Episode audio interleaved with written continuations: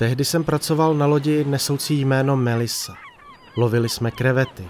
Byla to upocená dřina, ale mohli jsme jíst plody moře dle libosti a zadarmo, tak co víc si přát. Mike byl kapitán a zároveň můj šéf, takovej zcvrklej bručoun s ostrými rysy, ale byl to dobrák. Pracovali jsme spolu na širém moři již roky, než se naše cesty rozdělily. A nyní vám povím, proč se tomu tak stalo.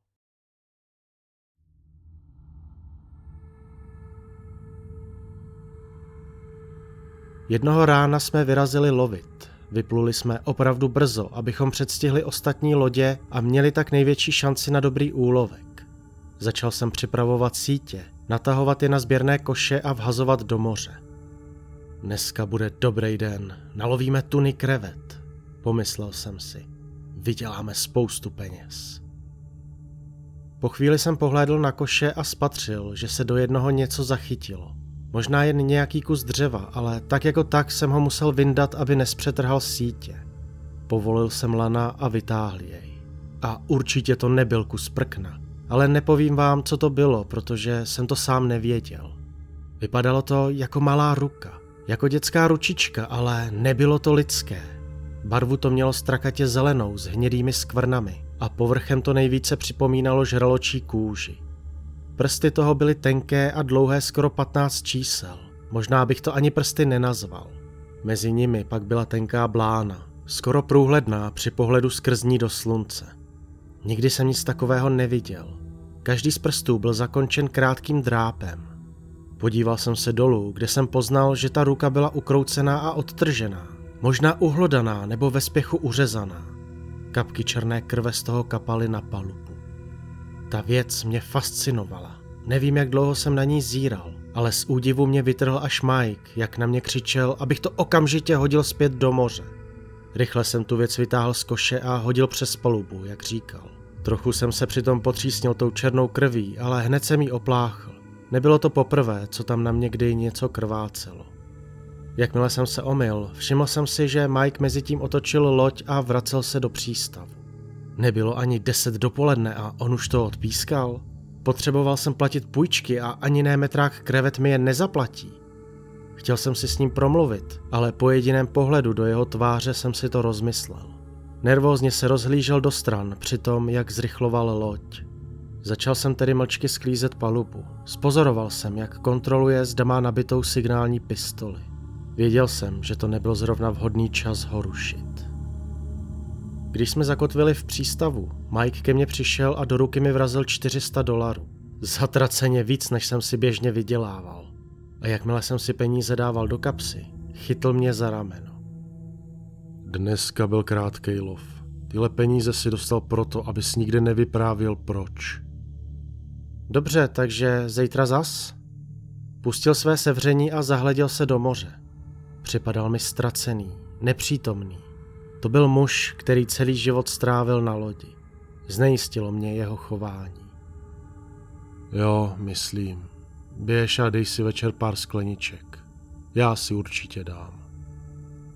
Divné ráno, ale s takovou výplatou jsem si přál nacházet utržené ruce každý den. Ten večer jsem zašel do baru, do toho nejblíže pobřeží, kde se scházeli všichni námořníci. Objednávali jsme si jednu rundu za druhou. Tlachali jsme o práci, o lodích, moři a všemožných dalších věcech. Začal jsem být dost připitý a zábrany začaly ustupovat mé zvědavosti. Potichu jsem se zeptal. Tak chlapi, jakou nejdivnější věc jste kdy vylovili? A neříkejte pneumatiku, celý auto možná, ale pneumatiku jsme někde vytáhli snad všichni. Dostalo se mi několik odpovědí. Will našel nafukovací panu, Rick celý set encyklopedie Britannica. John vylovil pár bod, které mu dokonce padly. Sakra, on je dokonce měl právě na sobě. Ale nic z toho nevzbudilo mou pozornost, tak jsem trošku přitlačil. Jasně, jasně, ale nenašli jste něco nepřirozeného? Jako něco, co jste si nedokázali vysvětlit? Všichni zamručeli, že ne, jen Kirk najednou stichl a zadíval se na svou sklenici s pitím. V tu chvíli jsem věděl vše, co jsem vědět potřeboval. Dal jsem si pak ještě několik dalších piv, měl jsem opravdu velkou žízeň.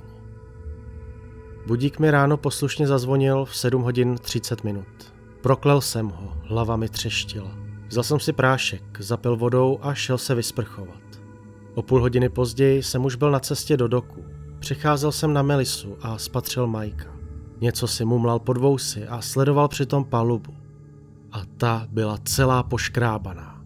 Hluboké vrypy byly po celém jejím povrchu, nejvíce na místě, kde se vytahovaly sítě. Na místě, kam včera kapala ta krev. Stál jsem za Majkem pár minut, než si mě všimnul. Dneska nevyplouváme. Ne takhle. Sorry. Dobře, ale já musím pracovat, víš. Zeptám se na ostatních lodích, jestli nepotřebujou výpomoc. Dělej, co musíš. Uvidíme se zítra. Jo, jasně. Měl jsem štěstí a zanedlouho jsem našel loď, na kterou jsem nastoupil jako výpomoc. Měl jsem Majka rád, rád jsem s ním pracoval, ale pracoval jsem pro peníze, ne ze zdvořilosti. Pokud nedá sebe a loď do pořádku, budu si muset najít jinou. Další den jsem v 8 ráno opět stál na palubě Melisy. Byla tam celá skupina čističů. Zajímalo mě, co se to dělo. Zaplatím ti dvojnásobek, když nám pomůžeš zbrousit podlahu a vyčistit ji. Ty škrábance a skvrny jsou špatný. Moc špatný pro loď. Bylo to zatraceně hodně práce, ale dvojitá mzda byla dvojitá mzda. Mike možná začal bláznit, ale já ho nehodlal odrazovat od vyplácení tolika peněz. Proto jsem souhlasil. Byl to dlouhý a namáhavý den, více než kdy jindy. Než jsem odešel domů, Mike mě ještě požádal, jestli bych mu nepomohl stáhnout sítě. Byly těžké a jeden člověk by to nezvládl, ale dělávalo se to jen v případech, kdy byla některá třeba protržená a musela se vyměnit. Tyto byly skoro nové a v pořádku. Ale udělal jsem, co Mike požadoval. A pak, když jsem konečně odcházel z doků, spatřil jsem ho na pláži, jak ty sítě pálí. Nedávalo to smysl stahovat funkční sítě a pak je dokonce spálit. Po té celodenní dřině jsem se opět zastavil v hospodě na nábřeží. Potřeboval jsem si dát pivo. U baru jsem spatřil Kirka a přisedl jsem. Začal jsem si s ním povídat. Ze začátku opatrně, o počasí. Pro některé to může být téma o ničem, ale pro námořníky je to kolikrát informace, na které závisí vaše přežití. Pak jsme začali mluvit o našich lodích, těžké práci na moři. Celá konverzace se nesla uvolněným a nenuceným tempem. Avšak, jakmile jsem začal nadávat na to, co jsem ten den všechno dělal na Melise pro Majka, Kirk mě důrazně přerušil. On není blázen. Budeš si muset najít jinou loď. Možná víc dál po pobřeží. A to bylo vše, co jsem z něho dostal. Pak umlkl a nepromluvil už ani slovo. Stejně jsem si myslel, že Mike strávil příliš mnoho času pod přímým sluncem a jednou se mu ten jeho mozek uvařit prostě musel. Ale Kirk... Kirk byl vždy tak uvědomělý.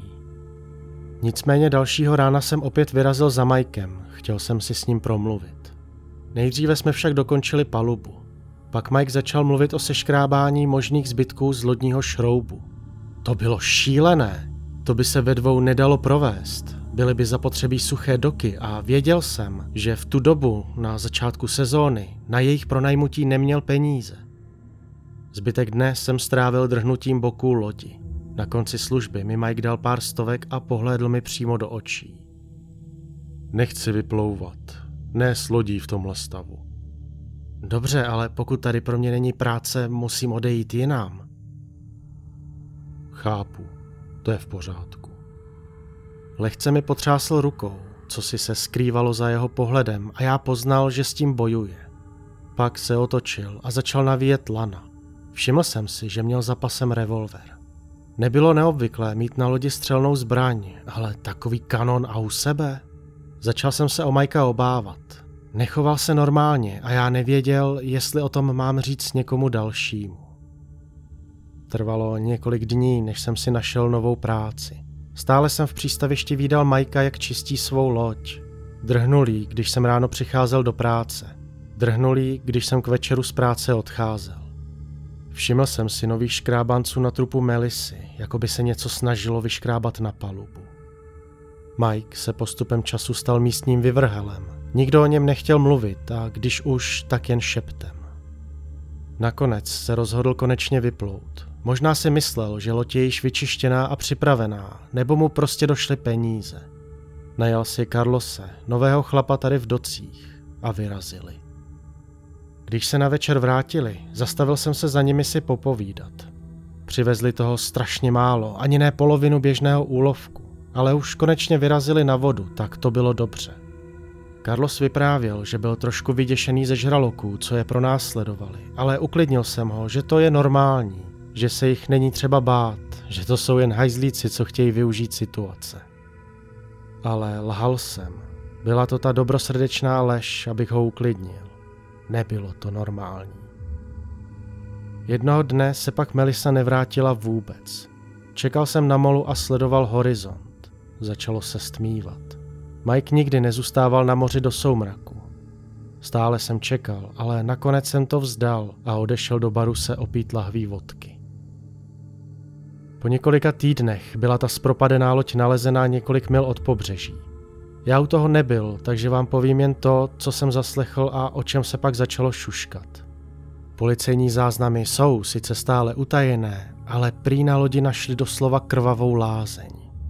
Nejvíce krve na palubě bylo pod sítěmi.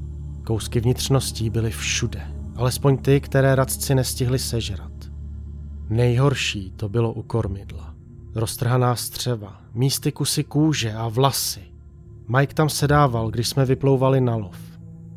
Jeho revolver se na místě našel také. Byly z něj vystřeleny čtyři nábojnice, ale nezjistilo se do koho nebo do čeho. Bože, vždyť se ani nezjistilo, která krev patřila komu. Také se nalezl dlouhý kus kovu, hluboce vražený do paluby. Vypadal jako stará kotva s nahrubo zostřenými hranami. Vyšetřování bylo uzavřeno bez zjevného závěru. Námořní právo říká, že nalezená loď patří nálezci. Ovšem kapitán lodi, který Melisu objevil, se jí zřekl. Dokonce ani nevstoupil na palubu. Nakonec ji nechal u útesu potopit. Následně zavezl svou loď do suchých doků, kde zbrousil všechny dřevěné povrchy a nechal ji kompletně vyčistit. Mluvil pak o tom, že ji prodá a odstěhuje se někam pryč. Říkal, že moře už není tak pohostinné, jak bývalo.